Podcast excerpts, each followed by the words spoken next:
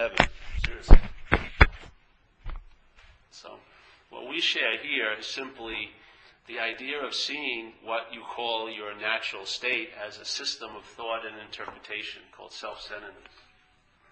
And all we're suffering from is the effects of that system as, as, as it has taken us over, and we've forgotten our real nature, and we've taken on the qualities that it has assigned us, a body identification. Yeah? So you and I believe that we're a long-lasting, independent, separate entity, that we have private thoughts, that we have private feelings, that there's a lot of space between you and me, that we're separate and real, separate entities, that we can lack here, that we can not be loved by seeking for it. All of this stuff seems to be true to us, but all that truth is given at that one beginning point, which is the identification as what you're not. Because then what you can do, which is entertain and give meaning to things, is given meaning to the things that reflect the idea of being a self. That's what happens, yeah?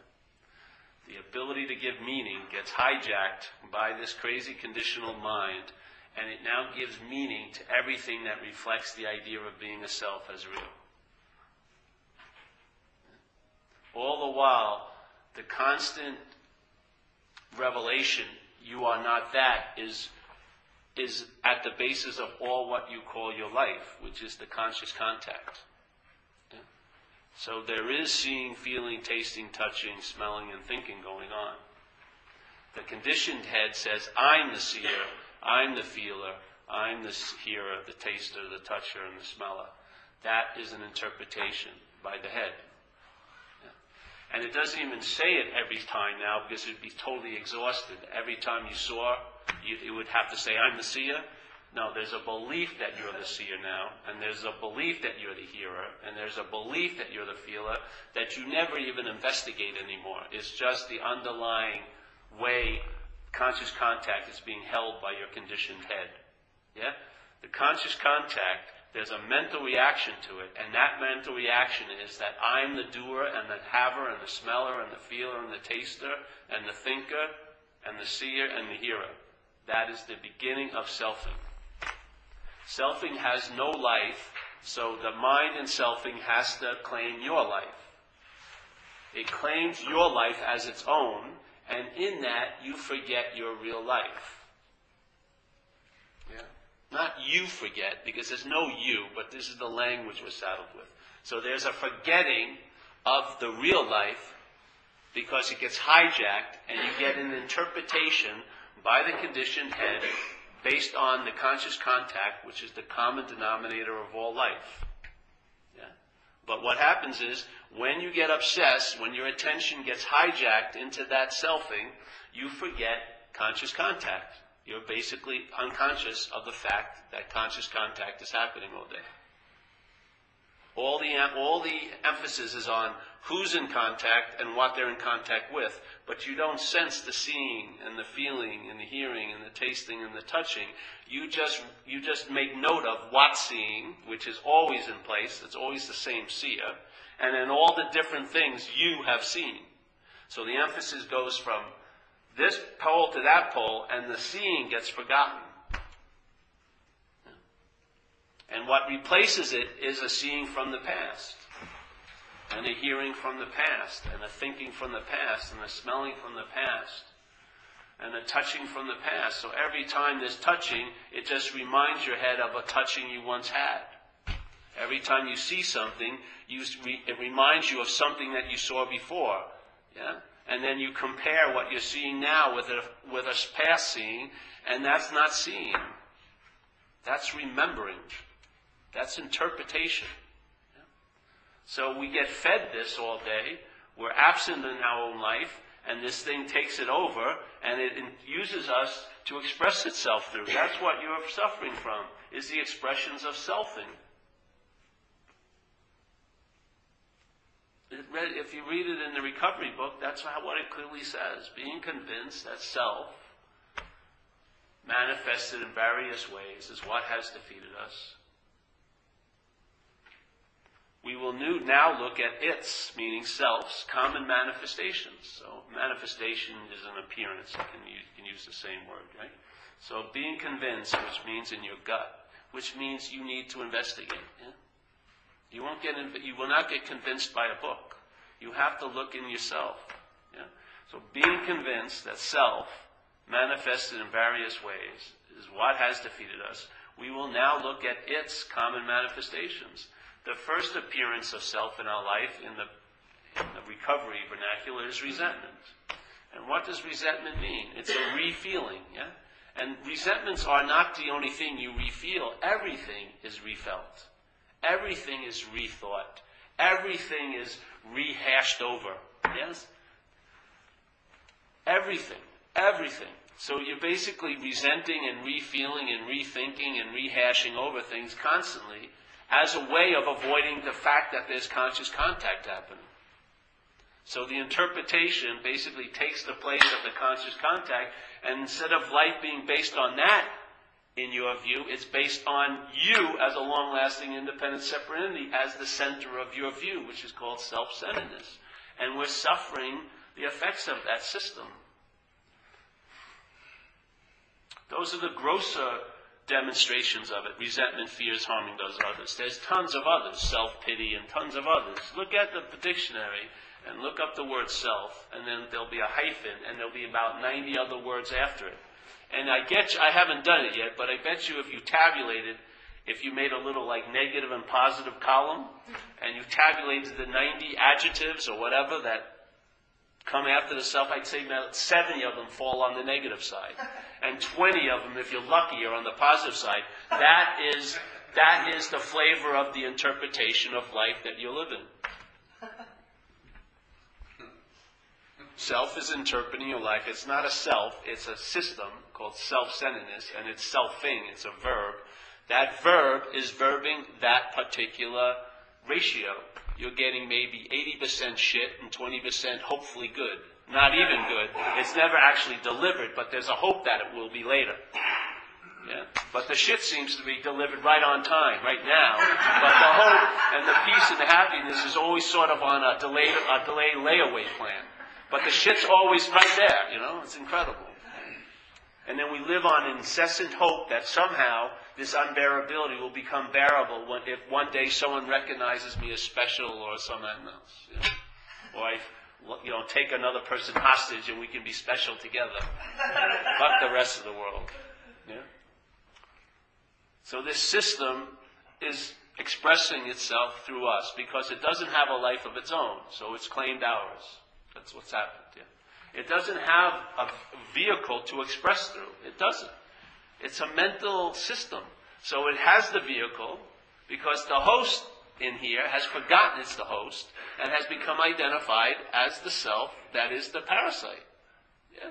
Now the parasite is using you and I for transportation, and it's expressing gleefully in life all over. Every, every aspect of your life it has carte blanche to enter. Because you never check it at the door. Because as soon as you hear it in thought or see it in the mirror, you see it as you. No matter how much evidence to the contrary, no matter how much evidence that it's never going to produce the goods, you keep relying on it and going back to it as if it's the Greek oracle. And it says very clearly in our book, why is it that you have so much fear now? Isn't it because self-reliance has failed us? That's the whole cause of all the anxiety that you're entertaining is self-reliance. That's the cause of it all. Now, how? Why would you want to seek in a, uh, a solution to that, all those effects, from the cause? Why would you want to go to the cause of all those effects in your life and ask it for a solution to them? If you do, I'm sure it has. He'll come up with thousands of solutions, but there'll probably be a lot of work with very little return. You'll be constantly on the job, and there'll be no vacation time, because the thing that's expressing all of those effects will keep on expressing those effects. You haven't gone to the root. To get relief from the system of self-centeredness, you have to leave it. Now, it's a tricky system because if its main strategy is the identification as the host with the system, then the host, if it's identified and it wants to leave the system, that's being in the system. So you and I trying to get out of self is actually another form of being what we call in self. Because there's no escape from the system as the center of it, which is a self. The self cannot transcend that system because there is no self. It's only appearing to be a self in that system. So if you want to leave the system to a place of no self as a self, it's not going to happen. It's just not.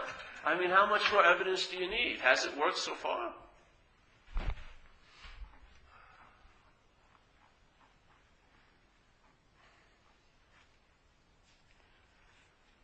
So this self cannot get out of self. So we're not even going anywhere farther than the first knot, so to speak.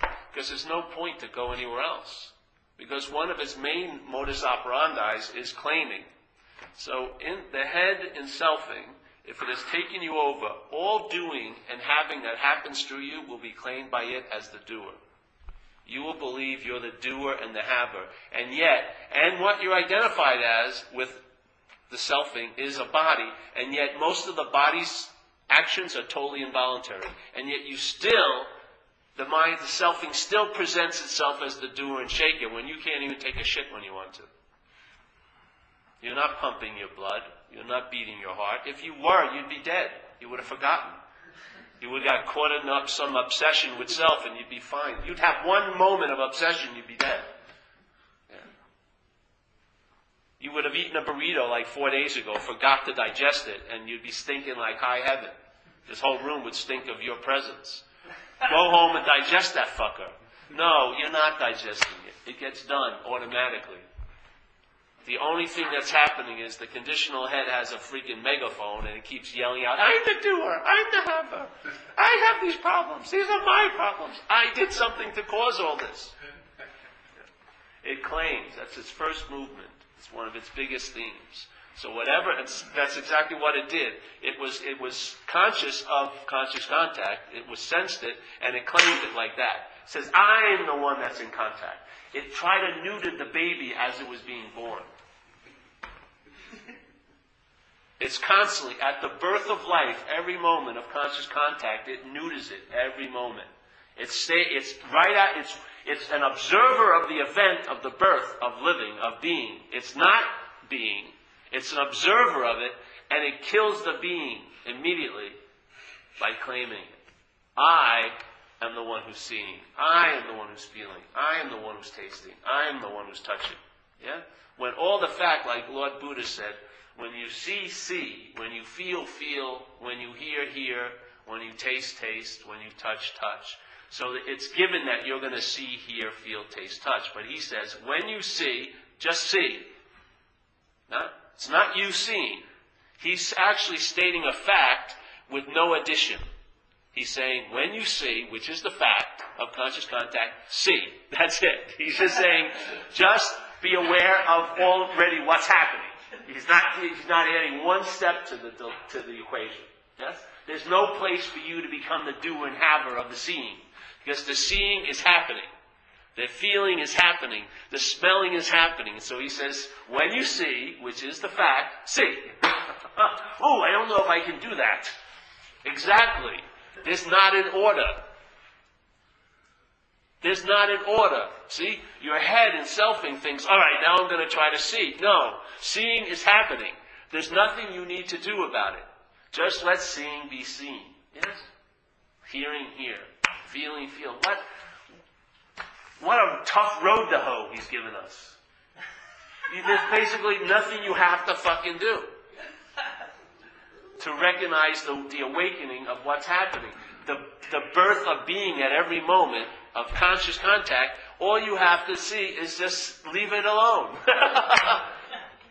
There's not even a you to do it, but, you know, there's just hands off. When you see, see. When you feel, feel. When you taste. When you think, think. That's it. Don't have, why do you think over about what you thought? There's a thought, and then you think about it, don't you? There's a thought, I shouldn't have had that thought. Or that was a bad thought. And then you, that was a good thought. That's a perverse thought. I can't share that. And there's all this other thinking about the thought. When a thought is seen, see it. It has no power to bind you until it becomes your thought.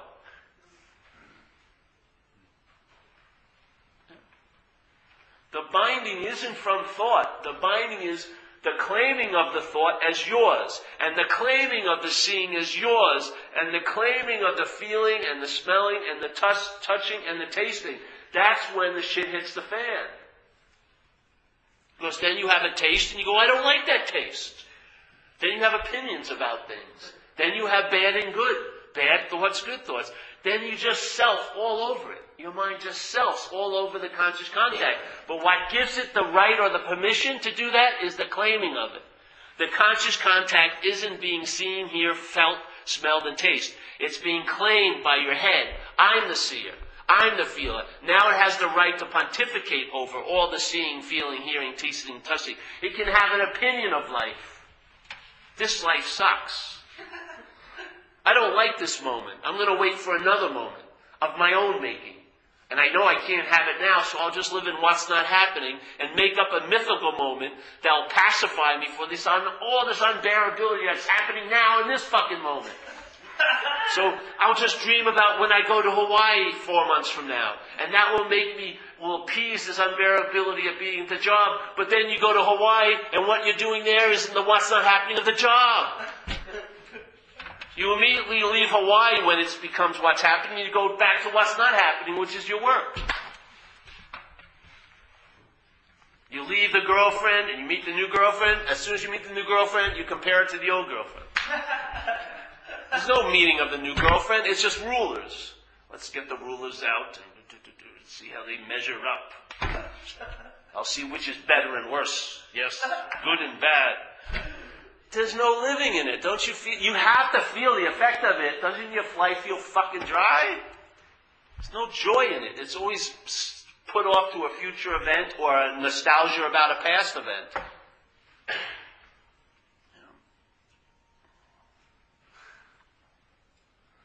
So this apparatus can give meaning to things. This apparatus can contain unbelievable possibilities. It has been saddled with a very small, very archaic, very, very petty system of thought and interpretation. Yeah? Instead of being able to entertain incredible levels of beauty, it just does the same old thing over and over again every day. You've been, you have entertained You have entertained every possibility self-centeredness has to offer already. You just re, you're just regurgitating it. You're going back and making it the new and improved savior, or the new and improved practice. None of, if one practice doesn't work, no practice is going to work. You have to realize the frailty and the fault in practice is the sense that you're the doer of the practice. As soon as this, you're the doer of, no matter how great the practice is, you've already neutered the effects of the practice. Because it's just been swallowed up in self-centeredness again. You're still going to believe you're the doer of it, just like you thought you were the doer of all the bad things you did. Now you think you're the doer of all the good things you did. They're both bonding to self. One's an iron chain, one's a gold chain. It's the same bondage. The same verb of bondage is happening. When you look at it, you may like those chains more than the other ones, but it's still bondage.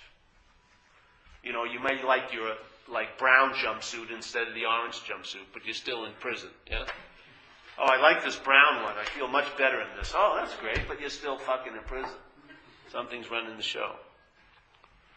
So self can't get out of self. And it's very tricky because if you're identified as it, you won't know you're identified as it. And so when you start practicing something, you will have a feeling of who's practicing it, and that feeling you have of who's practicing is not you. It's not you. And so now you're practicing under this false, mistaken identity, and that false, mistaken identity is what judges all the fruit that that tree brings into your life. No matter how great the practice is, those fruits will be seedless. They won't germinate or grow into anything long-lasting. There won't be any radical relief because the selfing can morph around anything that it claims in the doing and having of it. It can. It's been doing it for a long time. It's very adept at running the show. And whatever new show comes into town, it sort of morphs, it takes over. It just gets it larger than it and sucks it right in. But this is a solution that really, really to me works because it entertains there is no problem. That's the beauty of it. That's the true beauty of it. You don't take one step into self-centeredness. You actually realize that the solution to be out of something is realize you were never in it. No matter how much there's been the entertaining of self-centeredness, you have never become its center. You could not lose your true nature and become a self. It's impossible. Yeah? So you have had the built-in immunity to all self-centered activities all at all times throughout all the takeover period. You've had the solution right where you thought you were taken over. Right where the problem is, is the solution. The problem is selfing, and you're not that. And that's the solution to it. That is the only solution I feel, for me personally, that holds any water, because it creates a long-lasting, radical shift out of self-centeredness. And then the expressions of self dry up. Yeah? It's sort of like that lawn. If you've got about twelve dogs, you're going to have a lot of shit on that lawn. If you get down to one dog, there'll be a shit every once in a while. You know? And if you realize, you know, the reason why you love that dog, you think it's yours, and you realize it isn't, then you'll have no shit. Because the dogs will be gone. That's exactly what it's like. The expressions of self can diminish, can disappear right now if there wasn't a self. Yes? And the solution is there isn't one. So there you go. There's nothing you need to do. It's just the recognition of a fact. Yeah? You don't try to get it as a self. I don't go home and think about it. I don't try to remember what Paul said. I've been to every one of these meetings. I never missed a meeting yet. I just let it in, and it does its thing. And when your ability to entertain, which is being demonstrated incredibly, you and I can entertain what's not happening and make it seem to override what's happening. That's a miracle. It's a miracle that you could generate a feeling in your body of anxiety based on what's not happening. Literally. Because let's say right now in this room, there's nothing to, to sort of create or reinforce any fear. You have to go into what's not happening and have a, a story about, I'm going to be destitute next Friday. I'm going to lose that money I bought, put into that place. All this is going to happen. And then all the meaning it means to you if I lose all that money. That's also wrong. You have no idea what's going to happen. Maybe the greatest thing ever happened to you, but your head definitely doesn't believe it. And there it is, thinking, thinking, thinking, and it creates or makes the illusion of what's not happening. And in that what's not happening, there's a lot of things you're afraid of that are not happening. But you believe they are. And those, that, that gets translated into what's happening, and it appears in your body as being nervous, shut down, tight, thinking wildly, sweaty, basically dis- totally disassociated, and not conscious of this moment. Mm-hmm. So, thank God for us. Now, what's not happening has one quality, it lacks one quality that what's happening has, which is what's happening is happening. What's not happening, the solution in it that it offers is that it's not happening. It doesn't offer you a way to deal with all the shit that's happening in there. It's a recognition that it's actually not happening. And there's no need to deal with it past that point of recognition. As soon as the recognition that it's not happening is is entertained, that's that. That's the solution. There's no more processing. It's just a clear, quick hit. Hey, this is not happening. Immediately, your attention and all your interest leaves that and goes to where? What's happening? And what's happening is conscious contact. Yeah? And your attention and interest now goes to conscious contact, and that investment produces an incredible return. Instead of investing your attention and all this into what's not happening and getting the return of anxiety about what's not happening and resentments about what's not happening, when this interest is given into what's happening, to the conscious contact of it, you're going to get a return, and it looks in my life, and it's an ease and comfort now. or I would say in an overall view, a traveling lighter. Yeah. And at every moment, the solution is available. Because there's only one thing that's happening, and that's this.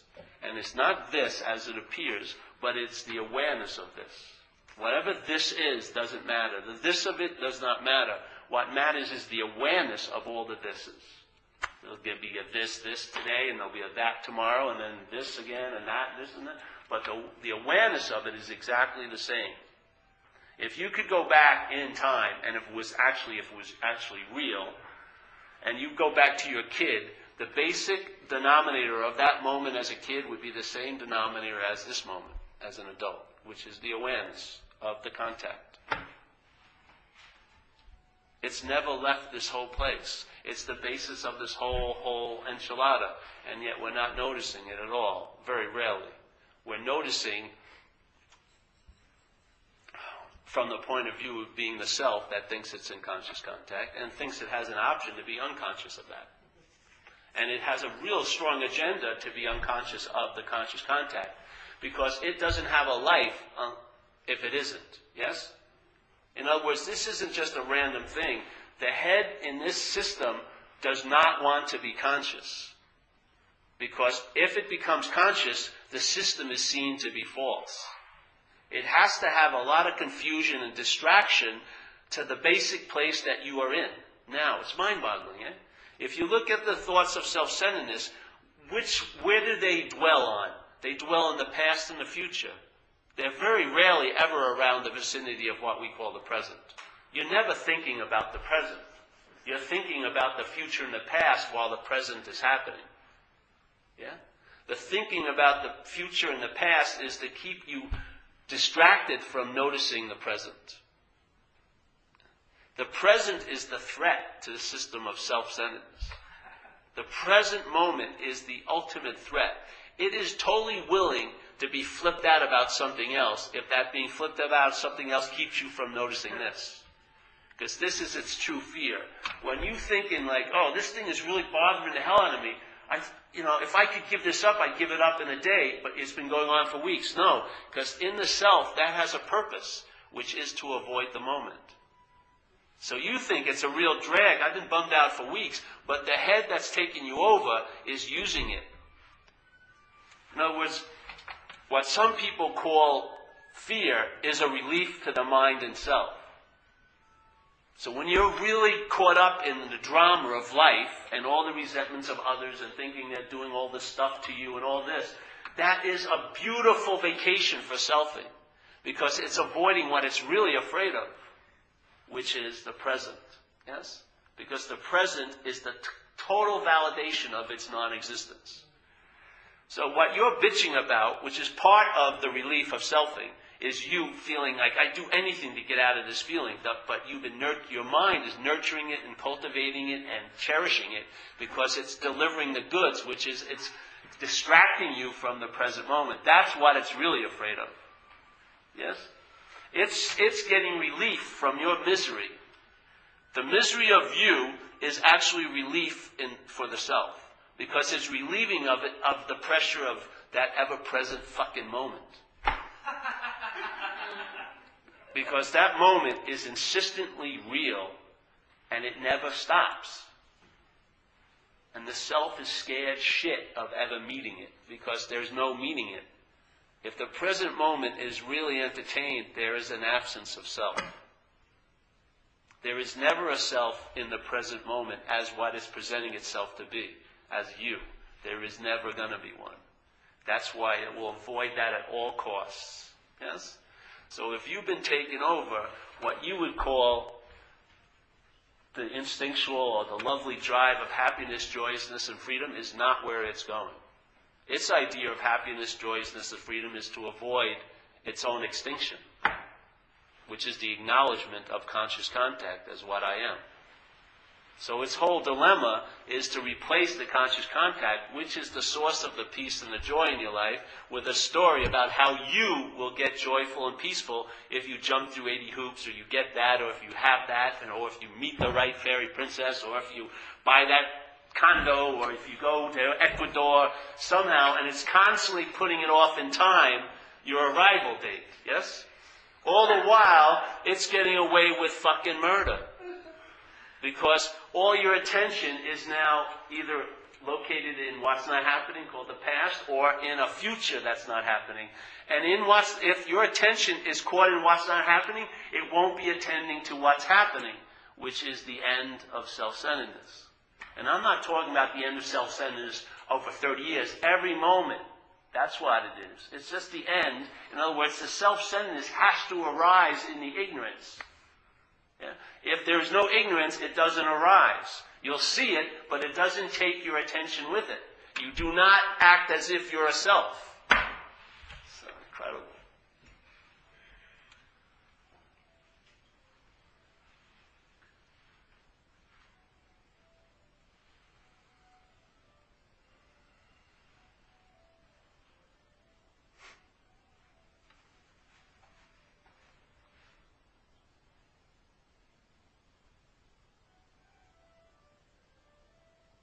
I hear that sound, yeah?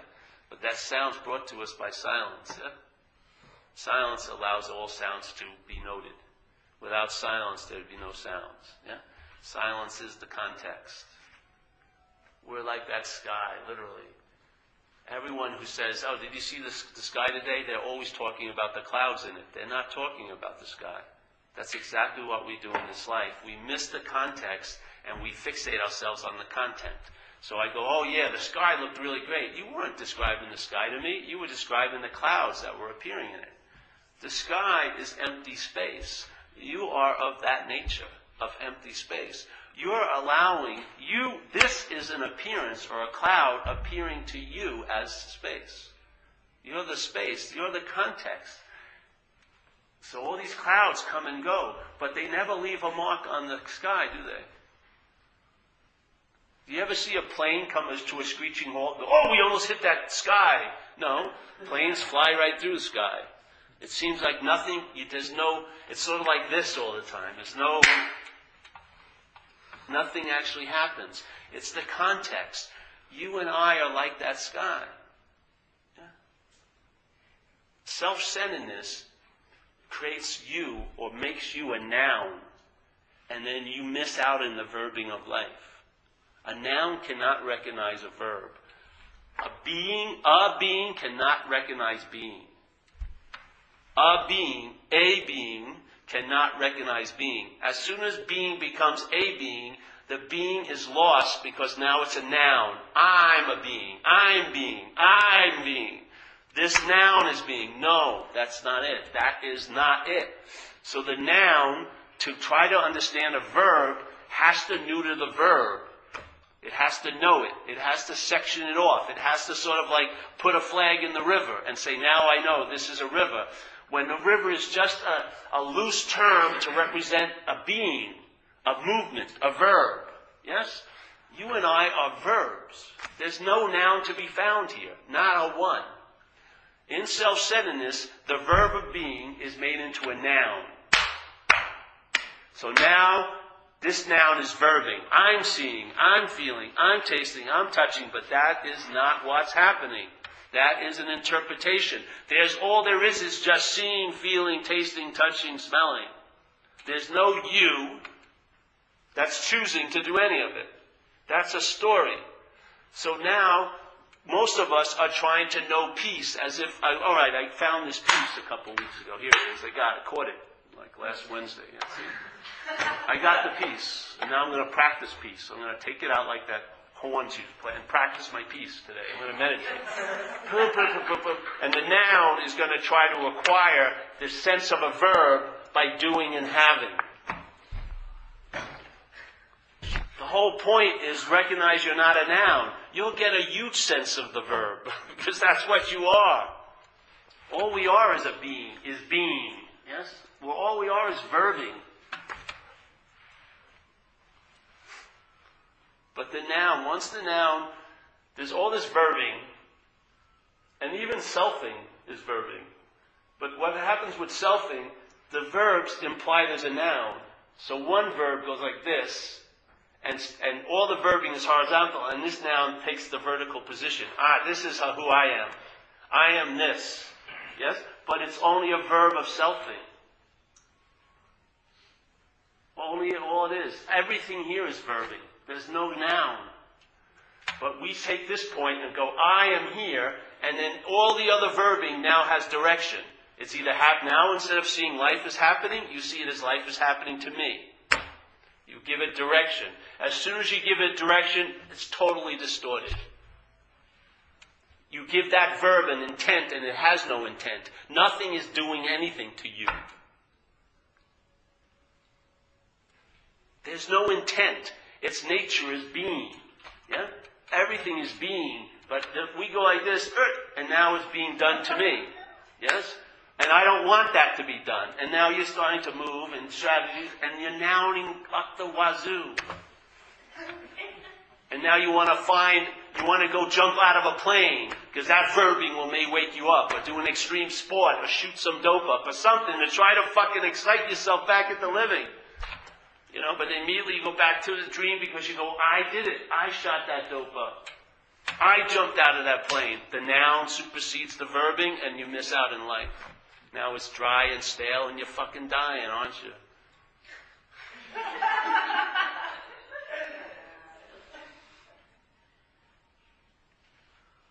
Man, you've got to, you know, we need like twenty Disney Worlds now, and five Super Bowls, and that... Not not even a twenty-hour break between sporting events, you know, just constantly keeping us busy, keep us distracted because of the unbearability of not being here. You live, for all intents and purposes, you're not here as a noun, and you're not here as a noun. When you are identified as a noun, you're not here. And then you may practice anything you think you're going to be to try to capture the verbness of life, but you'll be doing it as a noun and you'll lose it. You can't get what a verb is. You got to be a verb to get a verb. You are a verb. But in self-centeredness, the verb is made into a noun. And that's what happens. And that noun's never going to become a verb. It will only try to get the experience of a verb, but as a noun. Yes. Have a lot of knowledge about verbing, but as a noun. It's like the professor of holes. What's the point of knowing all all the information you can ever know about holes if you keep falling in it? The whole point about learning about holes is so I don't fall in holes. Yeah? The whole point about learning about self is to realize you're not self. If self, if the identification of self is in place and you learn about self, it's you're gonna it's gonna be self-knowledge. Just like it says in our book, and it will avail you nothing. What do you mean? Knowledge is so highly touted. He's saying self-knowledge will avail you nothing. What's the difference between knowledge and self-knowledge? Knowledge is knowledge unless it's claimed by yourself. Then it's self-knowledge. And it will avail you nothing. It will not, not lead you to freedom from self, from the bondage of self. And I will lead, actually make the, the bondage worse because you'll know, now you'll think you know better. You should have known better. This freedom is available, you know, if you entertain it. We were talking about the other day these different levels. In the Course in Miracles, they talk about levels a lot. It's levels of confusion. Because people get confused about the level they seem to be appearing on. So somebody hears this message and they have a very, they see, let's say there's, they, the message is, is you're not an individual person. Then they're in a relationship and they do something not that nice to, or get involved in something happening that's not nice to the girlfriend, and the girlfriend brings it up to him, they say, well, there's no Paul. Yeah. I didn't do that, there's no Paul. They don't have any of the resonance of that. Their mind's just using the information to take advantage. That's like on different levels, yeah? So if you believe your house is on fire, get a pail of water. Don't be saying there is no house, there's no body, and while you're burning up to cinders.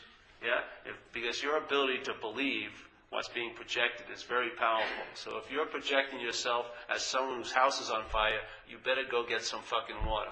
Yeah, then come back here, and then we'll entertain the fireless state. Yeah? But to use this information to try to, it's like trying to having an empty pail of water.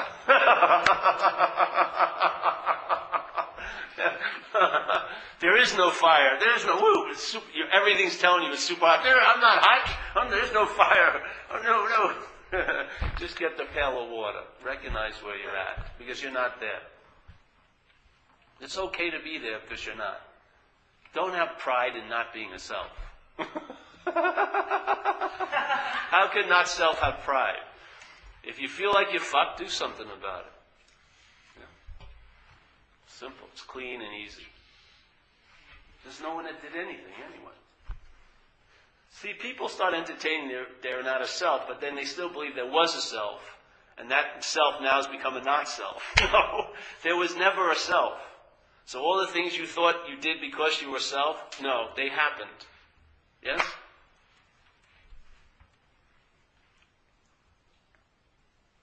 You believed in a self, but there's never been one. Yeah, that's your solution. If there was a self, you would never get fucking rid of it. It would be clinging on to you. You'd have a you'd have a bitch of a time getting it out of your house, man. It's a very strong parasite. It's the way to recognize freedom about it is realize you're not it. That's all, simple and clean. And if you just see, just see, feel, taste, touch, smell, there's no evidence that there's a self in that contact. There is no evidence that there's a self in that contact. You will definitely see it's an addition by the mind that I'm the seer. You'll see it. You'll sense the conscious contact, and then you'll also be conscious of the mind's reaction to it, which is the story.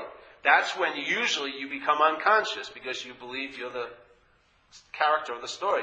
If you don't believe that, you'll see it as something else that you've been conscious of. Yeah? There'll be no interruption in the conscious contact. There'll be no point where you become unconscious. But the best point to see it is at the point of the conscious contact, and then the next reaction of the mind saying, I'm in conscious contact. If you can just see that addition, there's your freedom. That's the eternal pause right there. The pause between conscious contact and then the mind's reaction to it with the story of being you that's in contact. That is what we call the pause. And a pause is an eternal moment in time. It doesn't have any quality of time. It's a timeless moment, usually bookended by two time moments. But that pause is eternity. You're not at the effect of time. You can, you can, you can entertain what would take maybe forty years of practice to get close to. You can entertain in that eternal moment, that moment that seems like it's not even a half a second. Forty years of work can be done in that second. Yeah? Forty years of work can be done. It's not constricted or defined by time. You can get a huge download in a moment no one else even notices. Yeah? In that pause.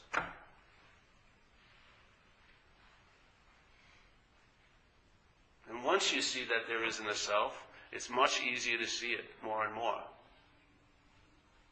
Once you get a one glimmer of it, that's why I do this, in a sense. I don't know actually why I do it. I don't even know. There's definitely not even me doing it. But the message to me, in a way, was when I was out there, I was sincerely looking for damn relief. And you would think someone that was so ardently seeking would find it. But I was the last one to know. I needed to hear it from some outside source. Someone else had to lay this message on me. And and then, once I got the message laid on to me, my ability to entertain could entertain that possibility, but I needed the invitation of the possibility. My entertaining couldn't conjure up the possibility itself. I had to have the possibility given to me, or I had to be invited. Once I was invited to look at life from this point, then I could entertain it, and then the fruit started to occur. But before then, my entertaining was being funneled into in the process of selfing called doing and having, and it was defeating me. All the doing and all the having were just reinforcing more and more the idea of being a self. That was bad and now was getting to become better. But then I heard this message, just like hopefully you're hearing it, and my that ability to entertain got loosened from that system of selfing and entertained it. I'm not that. And I had a big unspoken yes in my gut, and I knew it. I had a feeling of it, and over time it's proven to be the case. This is the last answer. It's over. What needed to be revealed has been revealed. Boom, boom, boom. It's fucking done. I am not that. So then everything that I, quote, was doing and everything that I had came under review. What's the fucking point of me doing all this stuff if I am that that I'm seeking? Wouldn't my seeking it, if after I realize I am that, would, wouldn't that be a way of avoiding the responsibility of being that seeking, that seeker? Whatever, that seeing? Yes. Okay, well, there you go. Then I had to mourn the loss of my spiritual identity. Fuck, that was painful. I had nowhere else. I had, oh, I, I was a lousy house painter. That's the only other thing I did. I wasn't a good drug addict anymore. That was done. So I had no thing to identify as, as a self here. Yeah, so I became a spiritual seeker, and I was pretty good. I did all the, I did all the requisites. I went to Nepal and India and Thailand and meditated with masters and did this, did that, did Tai Chi and everything. So I had a damn good spiritual resume. And then the day it, this dawned on me, man, it was like I was in the middle of the town square with no clothes on. And I just, I realized there was nothing to pull up. I didn't even have a pair of pants to pull up, really. And I was just naked. And my mind was just trying to cling to some kind of identity, and there was nothing to cling on to. And I got used to it. You know? Being naked. That's what happened. If there would have been something there, I would have probably put on, put it on, but I couldn't find anything. Yeah? But that that whole rug was pulled out from underneath my my feet. My whole spiritual identity was like, and all was like, it didn't mean a damn thing. It was the perfect way of avoiding what I truly am, by trying to become it. By trying to become it, I was avoiding it. I couldn't believe it. Fucking, I couldn't believe that twist. I was missing that whole twist. Yeah? Once, it, But then when it was revealed, shit, that was the last answer. Yeah? And no other downloads happened over now, many years. I, hasn't, I haven't gotten any new answer to follow. Yeah? Because this strips you of the nounness, and then the verb is obvious. Being is obvious. If if you're not trying to see it as a noun, you will recognize, you, there's no you to recognize it, but there, there's a recognition of the beingness, because it takes, just like in A A, it takes an alcoholic to help an alcoholic. A verb needs to be met with a verb. You can't meet it as a noun. You won't get the sense of being. You will not.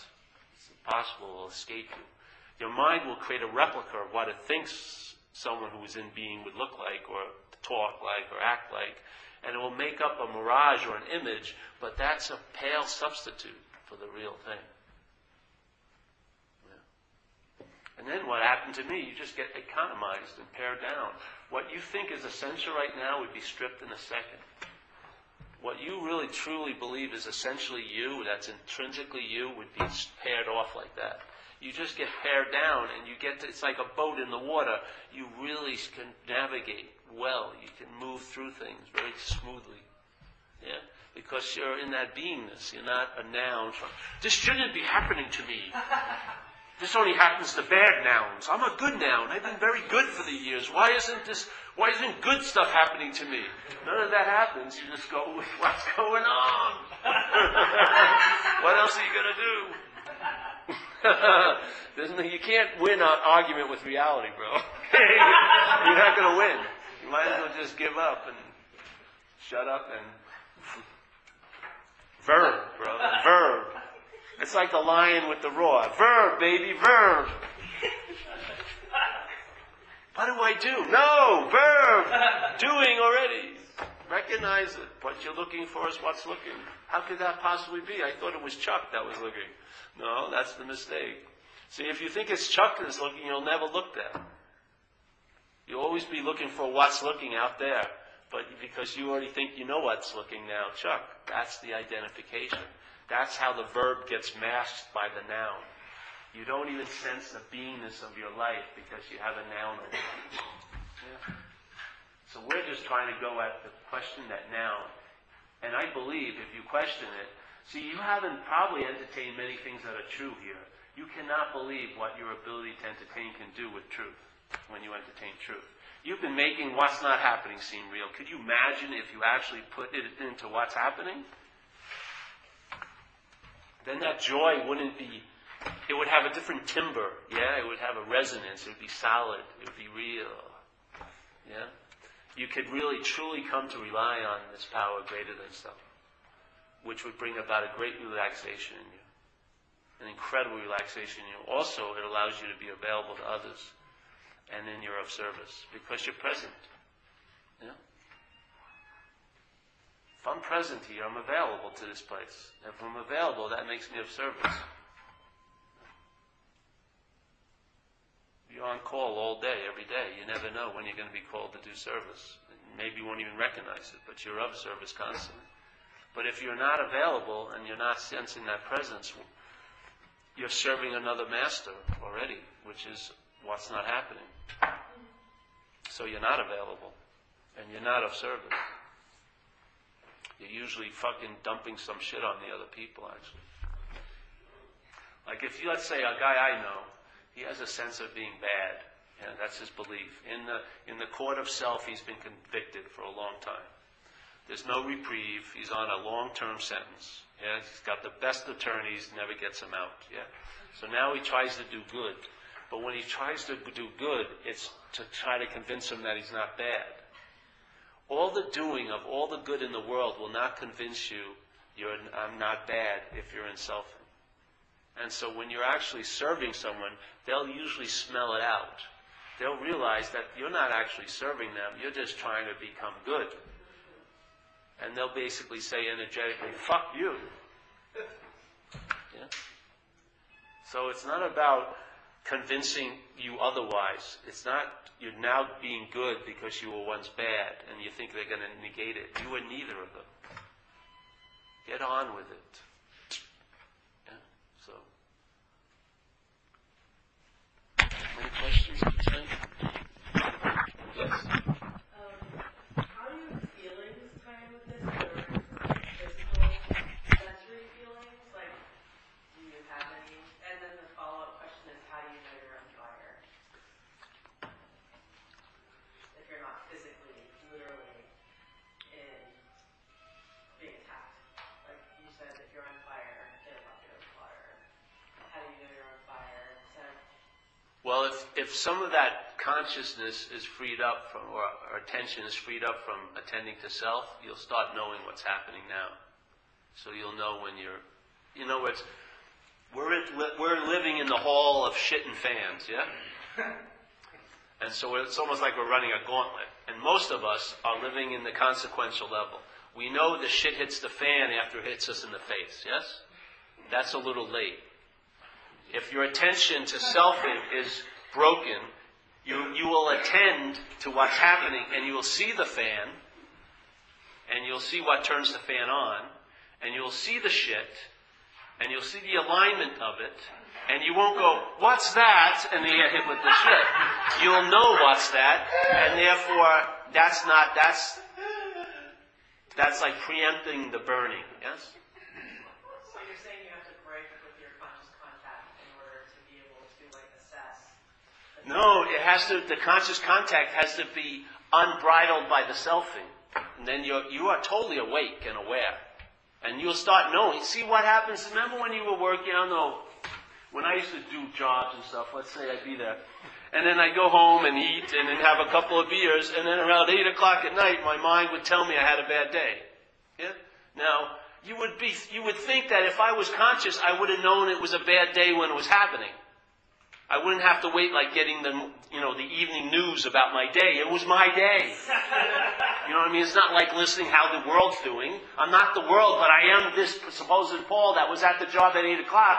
If eight o'clock was shitty, I would, why do I know it at eight o'clock at night? That's called being out to lunch. Yes? That's when you're not even knowing you're burning. Your disassociation is so extreme. So you don't even know when you're fucking burning. That's because you're unconscious. And because all your awareness and attention is going to selfing. Yeah? When that's relieved, then you'll know when shit's hitting the fan, when it's hitting the fan. Yes? Hmm?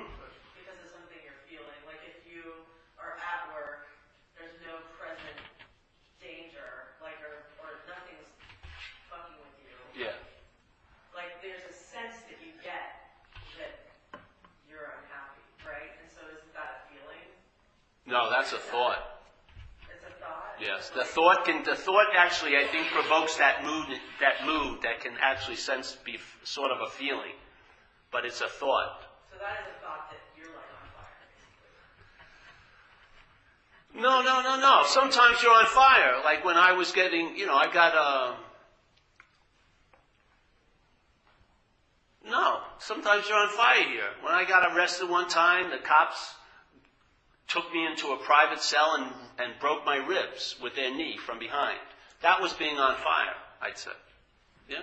But that's a physical thing. So I'm saying there are ways you can be on fire. Oh, for sure. Selfing's doing it right now. That's when, when, when you're on fire and it's not happening, it's because you're in what's not happening. In other words, you're bringing the fire from this imaginary bonfire, and you're bringing it to this moment, and you're causing yourself to feel like you're burning up, but it's an imaginary burning up. Your, your head's making it up. But I, I guess to tie in with feelings, do you believe that they exist? Because I sure they do. So how do they figure into all of this? Like emotions? Like things how they figure into me is they come and go. Like when you cry. Yeah. Sure. Feelings come and go, just like thoughts do. But what happens for us is when a feeling comes, we call it our, my feeling, and then it doesn't go. It gets used by selfing to write a story about. Yeah? So the feeling has to stay there for either a long period of time or a short period of time so that the story can have some sense of reality. So the feeling comes to go, just like a thought comes to go. A thought comes, you're consciously aware of it, but the mind's reaction to it is, that's my thought. I'm the thinker of it. Now that thought gets turned back into you. So it gets pulled into an orbit around you as a planet. And you bitch about the thoughts, but it's your gravitational pull of saying, these are my thoughts and my feelings that are keeping them there. Because their nature is to come to go. Feelings come to go. Certain stimuli create a certain feeling. It comes to go. But what our head has a different purpose for it. The head has uses those feelings and thoughts to reinforce a story about its reality. They become purposeful to selfing. So they're not, they're not, their nature to go is aborted because they want to be used until it's ready to let them go. Yes? So someone, look at the head. If you're having a good day, how long does it take you to get worried about that? When are they going to find out I'm a fraud? I don't deserve this good day. I'm a bad person. How? Why would they ever want to be with me, right? Usually, maybe fifteen minutes, twenty minutes. Yeah. The same head, if you're having a bad day, what does it say? It's going to last forever. Yeah. So something good, it fucks it up immediately. Yeah. Something bad, it elongates it. Woo! It becomes a lifelong depression. You feel a little weird for ten minutes. Oh, it's a depre- it's coming on. I know it. I knew I was going to be depressed for the rest of my life. This is selfing. Conscious contact, there are thoughts and feelings that there are conscious contact of.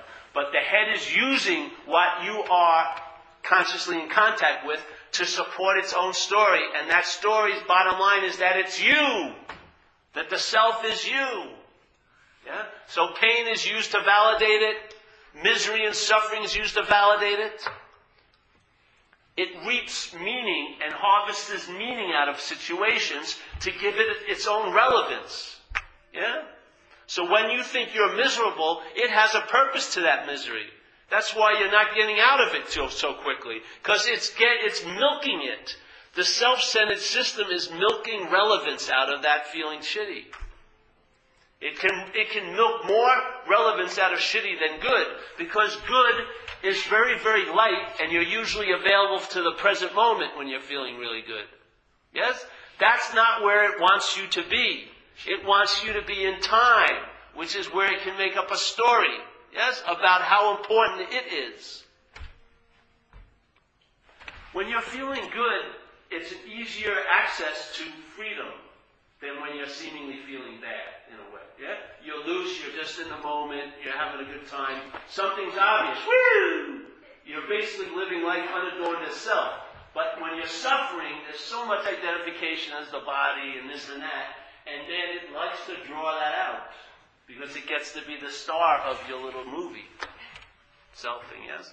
When it's a pure action figure story, when it's a pure verb story, it's not the star. It doesn't even get any credit, self. You're just in an epic called life.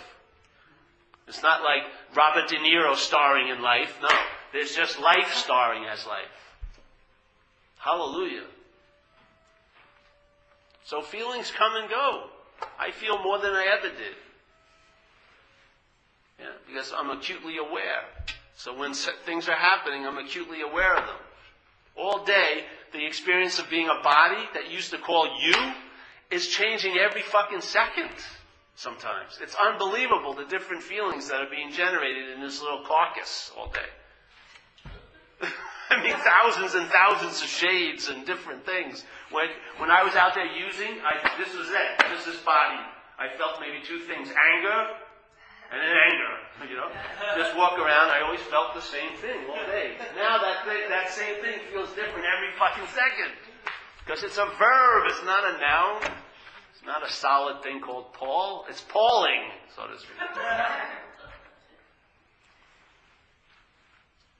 You're acutely aware. You can see the reason why you'd like to be knocked out or unconscious. Because if, if there's any attachment to anything, it's gonna, it's intense. It's an intense experience. When you're somewhat conscious, it's intense to be attached to something. Fuck. I mean, when you're out cold, fuck, you have tons of attachments. It doesn't matter. It's like you're heaped with, you know, disassociation. You're out to lunch, and fuck, you don't even, you don't feel anything really. I guess, like, I see a lot in like A A uh, of people mistaking disassociation for um, watching feelings and thoughts come and go. And yeah, so, sure. Yeah, like I don't know. The observer isn't sort of the witness. The observer is mind critiquing things. Yeah? The witness is different. The witness, if you want to call it a witness, it's just plain awareness. It doesn't have any, it doesn't communicate through thought or anything like that. It's just the knowing. Yeah? Prior to all the knowing we try to have here. There's a knowing. It's already prior. All the things the mind's trying to duplicate in conditionality is already so. Yeah. Yeah, it, I'm thinking of being on fire. I feel like I'm kind of fevery, and so so.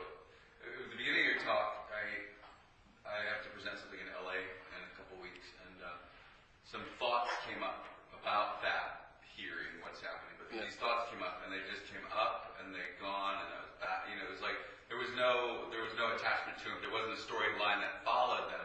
But then I noticed that, you know, as I was here, it's just more and more uncomfortable. Then the misery of wanting to feel different. Which is totally different, you know.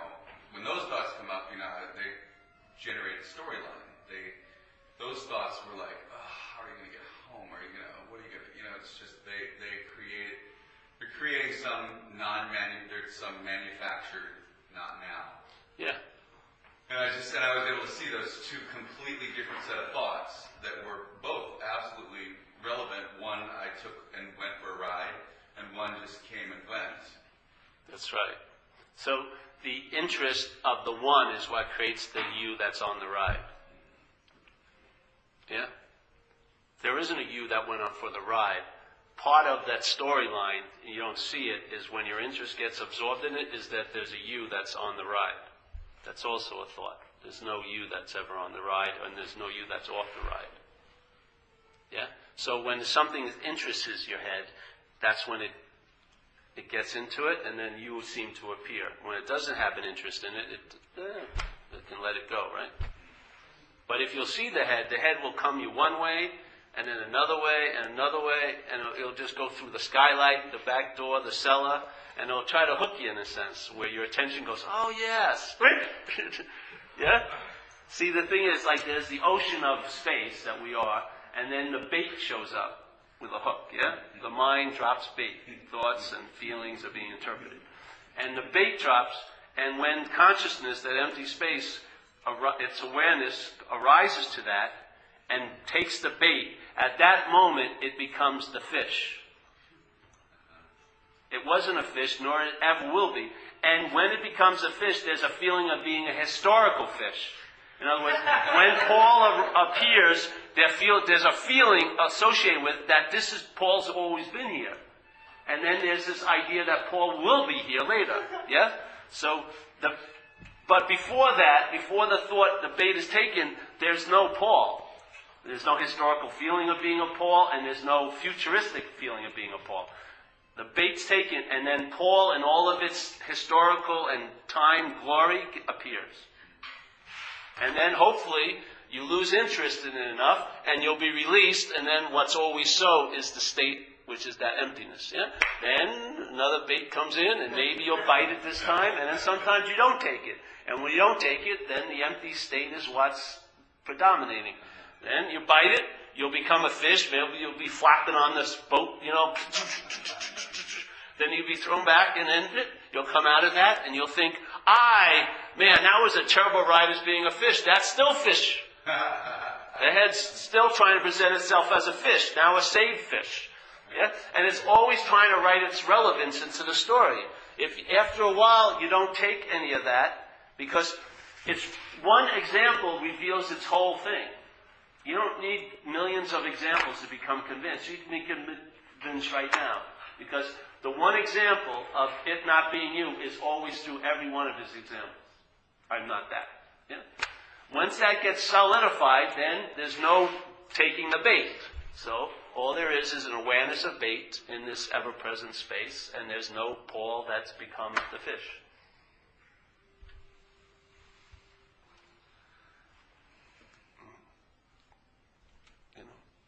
So the thoughts come, and thoughts come, and thoughts come, and then they lose a lot of propulsion after a while, because what's keeping them going so keenly is your interest in them. And the best, really, if you want to get out of obsession with self, lose interest in being the self that all those thoughts are obsessing over. Because if you if you don't take yourself to be that self, you will lose interest in the thoughts about it. You really will. Just like if someone came in my house and started selfing to me, I'd be sick and tired of hearing them in four minutes. You know, fuck this. I've heard this thousands of times. But the same selfing in my head I take to be novel, and I've been listening to it for forty, fifty years. What's the difference? Well, I can see those, those, that selfing is his selfing, but this selfing is my selfing, therefore it's special. Yeah.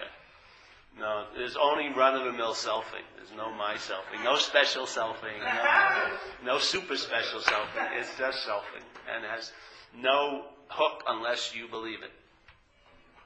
If you believe it, then you'll act in time as if you're the fish. You're not the fish, but you can act as if you are. Yeah? And that's when I say, if you do, then if you need a pail of water to put out a fire, find that pail of water, because at that point you're taking yourself to be a fish. So, that's it, eh? We'll pass the basket. Yeah?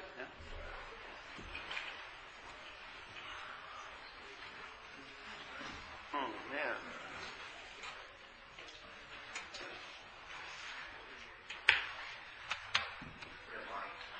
What? Oh, yes. Well, we're not over yet. But at the end, we're going to take a little moment of silence before we do the Serenity Prayer because of Zen Mark and his wife and his kid. Because, uh... He's, his wife's in the hospital, and the kid may come out early, really early. So he called me up the last couple of days, and let's hold the space for him, eh? Yes.